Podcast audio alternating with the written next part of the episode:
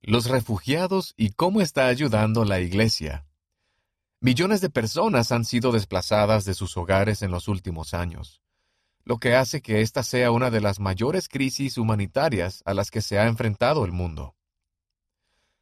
100 millones de personas han sido desplazadas a la fuerza en la última década. El 67% se queda en su país de origen, pero carece de las necesidades básicas. El 33% son refugiados obligados a huir de su país, la mitad menores de 18 años. El 53% de las personas desplazadas vienen de cuatro países.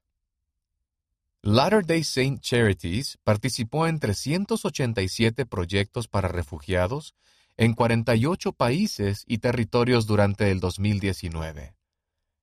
En Uganda se construyeron ocho centros de desarrollo de la primera infancia para atender a casi 3.000 niños refugiados y 210 maestros certificados.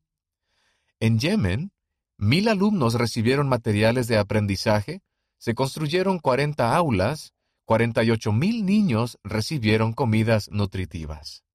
En Afganistán, se proporcionaron 60 aulas portátiles para 1.800 niños no escolarizados y desplazados dentro del país.